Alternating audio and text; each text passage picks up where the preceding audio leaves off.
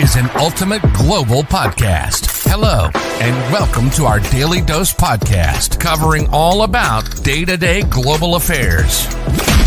You're listening to Sorab Kora and George Mavros from Sydney.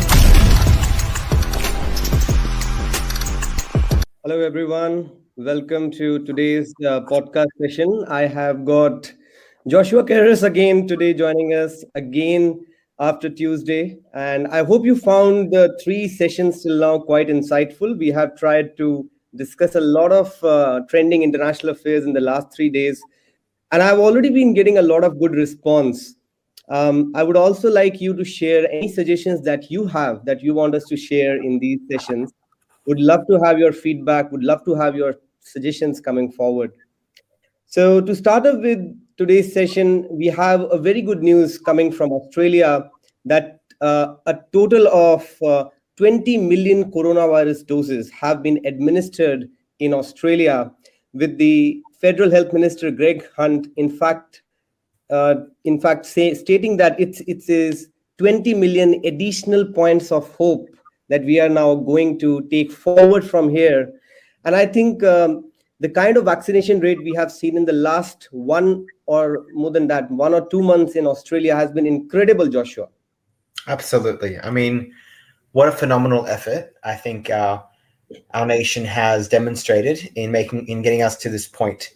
We are, as I said previously, we are really uh, engaging in, in immunization rates that are amongst the highest in the world, and I think that's a testament to, yeah, Australians' capacity to really draw on that value of teamwork and camaraderie and just you know get the job done, so to speak. Um, we are, yeah, we're, seeing. It makes sense that we're at this rate, and uh, I think we will be. Uh, it just is is a sign of hope and a light at the end of the tunnel, so to speak. Don't, don't you think? Absolutely, and uh, I also feel that it's now time for the states uh, to think beyond the lockdowns as we mm. have been discussing now for the last couple of days in our daily dose podcast as well and as was rightly stated by the treasurer george Frydenberg today that he has called on to states like queensland and western australia to in fact open their borders when they touch 70% or when they touch 80% because they have been quite reluctant in not opening up their borders even if they reach 70% because what some of the states are targeting is that zero case figure which might not be a possibility in the near future, Joshua? It's uh, quite the complex situation, isn't it? I think, I mean, on one hand, it, you know, we really should be thinking long term about uh, the implications that this is just going to become another flu. That's it. That, that that's what we're dealing with, where we will require you know annual shots, um, booster shots and whatnot, and then it and, and it will settle. But also, you know, there are it's it's still the the novelty of the of the whole pandemic is is um, is still you know 18 months on still fresh in the minds of some of these of, of these state uh, ministers. So it's it's a tricky situation. And overall i do think hopefully by the end of the year we do gain some you know the the the, the fear and the and the concern about the disease is you know beginning to settle into a into the same a similar feature that we have to say the flu or some other communicable disease. Absolutely.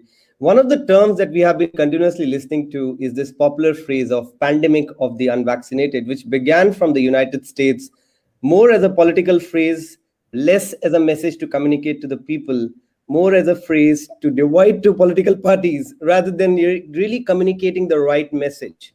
So if we see that that the facts the facts really suggest that the hospitalization rates among the unvaccinated adults have been 17 times higher than those who are fully vaccinated.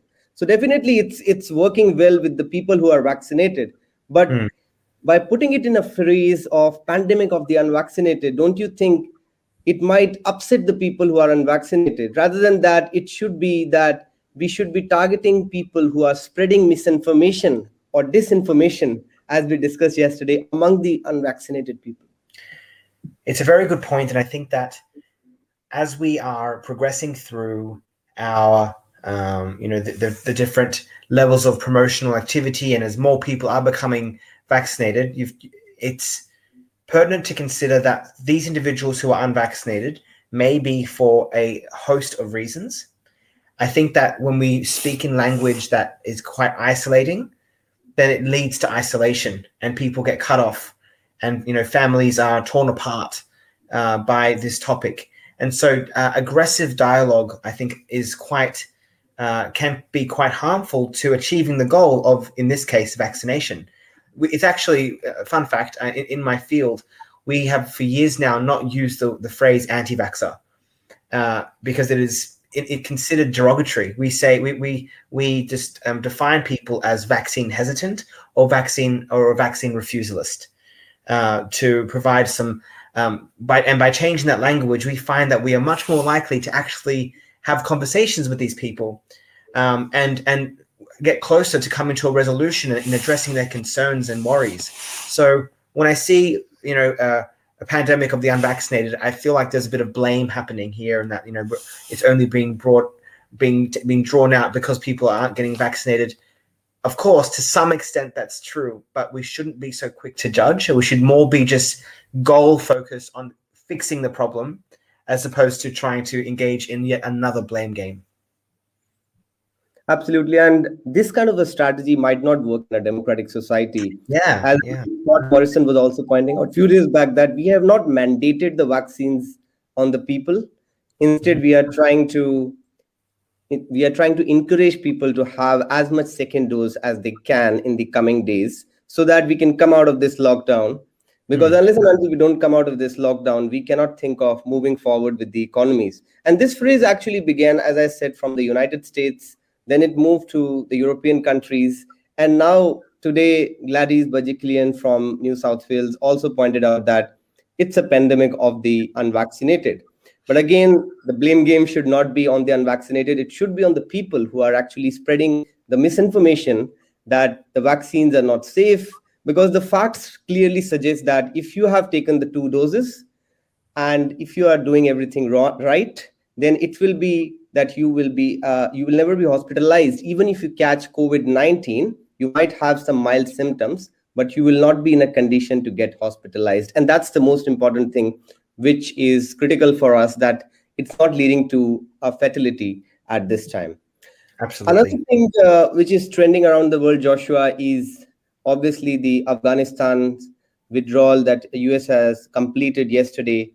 And what they are terming it as is that we have won that war or we have completed that war do you think that it's it's the end of the war? Or as i was also talking to you another day that it's the beginning of the next phase where we are seeing that a lot of uh, us us us uh, citizens are also demanding for more refugees. Um, uh, and afghanistan uh, you know citizens also want more people to help around the world because we don't see any kind of any kind of uh, trends or you know news coming from afghanistan which mm. is uh, which can be considered as a positive news as of now so it's it's it's it's it's still sitting at a quite dicey stage what do you think about that absolutely i mean it's yeah it's I think that what we are seeing at the moment is, as you've said, rightly said, I, I think a, a, moving in the direction of a new age, you know, American foreign foreign policies. You know, it's been around for uh, um, since 9/11. Um, so I think it's it's nearly nearly you know very close to um, 20 years of you know of a particular type of policy, you know, two decades worth, and I think that's changing. I think that as a result of the increased you know presence of China and Russia on the international stage, I think that as a result of you know the the mixed results is the best euphemism I can use of the war in its entirety, um, and, and, and you know the recent uh, the recent failures, so to speak, of of diplomacy reigning. Um, we will see a, a strong move. I, th- I think we're seeing it. I, there's no need for prediction here. We are seeing a strong movement of, of and a change of language from you know the president himself, um, and his forceful rejection that uh, you know there was um, that there was it was a failure and it was it was uh he is ext- he's calling it as he said as an, a, an extraordinary success and that you know, that's that's the tale that's the that's the narrative that is that America is attempting to to uh, get out there at the moment and I would say that perhaps we are in for some changes in in uh, in foreign policy as a result of what what we've seen uh, um, unfold over the last few weeks and over the last over the last twenty years. Yeah, and a lot of support might be required from that uh, those countries who are located, which are located in the same region as Afghanistan.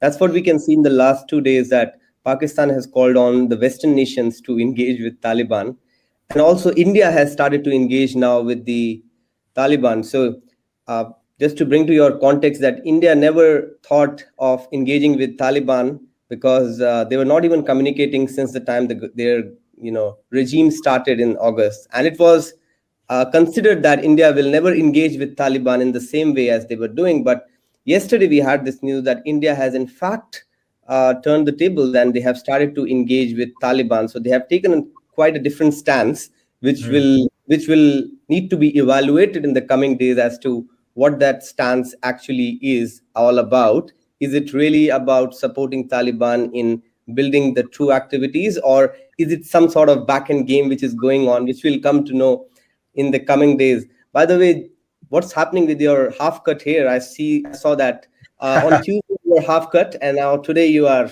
like, yes. Are you, are you feeling relieved? I feel complete. I feel it's, it's good to have the um, the other half of my uh, head shaved and, and haircut. Um, it's it's it was a it was a wonderful day. Raised um, I think just shy of three hundred and fifty dollars, which is just a small thing. I think it's uh, uh, going to a worthy cause to preserve the Daintree rainforest. So um, yeah, it went well. Thank you for the support. On the first day of the spring, you got that haircut. Exactly. I got the re- rejuvenate, um, you know, rejuvenescent uh, restoration of the face, which was nice. And I like the the saying of the charity is uh, "cut hair, not trees," which which I thought was very good. Yeah. Yeah, I think it's a great initiative. Even I was not knowing about that, as I told you one day before, and yeah, I researched that. I think it's a new one. Yeah, and a lot of people might not be knowing that. So it's great mm-hmm. that you were able to spread that information, communicate that to the people who are watching this, and probably yeah. motivated some of them that they can contribute their share towards the conservation and the kind of good things that we can spread through, through this particular initiative.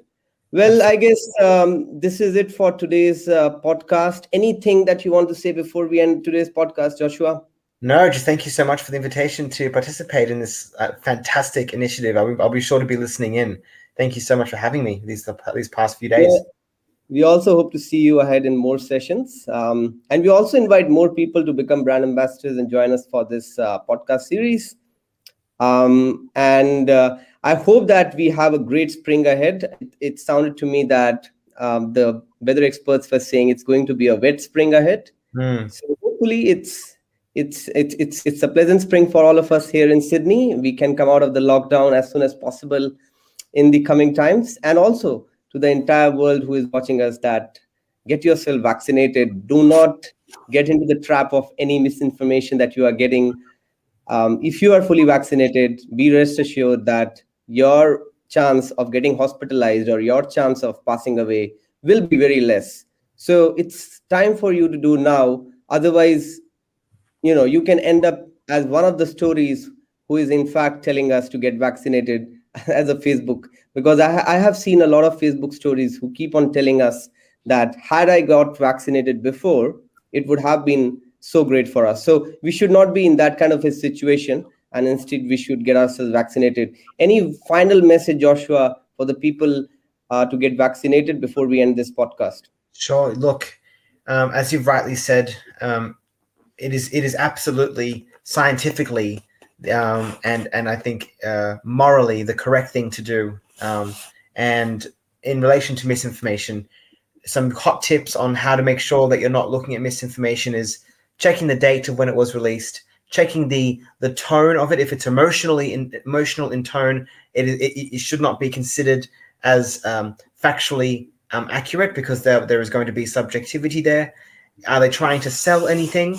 If there is a service or a product that they are trying to sell as a result of the opinions expressed in the article or or you know uh, other form of social social um, media post, then they should that you should be concerned about that and also checking the sort the ver- the ver- um, verifying the sources. Everything must go back to science. Vaccine science is is not anything other than um, is not is not held accountable to anything other than academic uh, rigor and uh, scientific integrity. So making sure that you're following those rules and, and going through the check going through the checklist when you're reading information, I think is a very good thing to do, especially during this time. Great. Thank you so much, Joshua. I think you have really said those right words to motivate people to get vaccinated. Well, Thank that's it from today's Daily Dose podcast. Hope to see you tomorrow.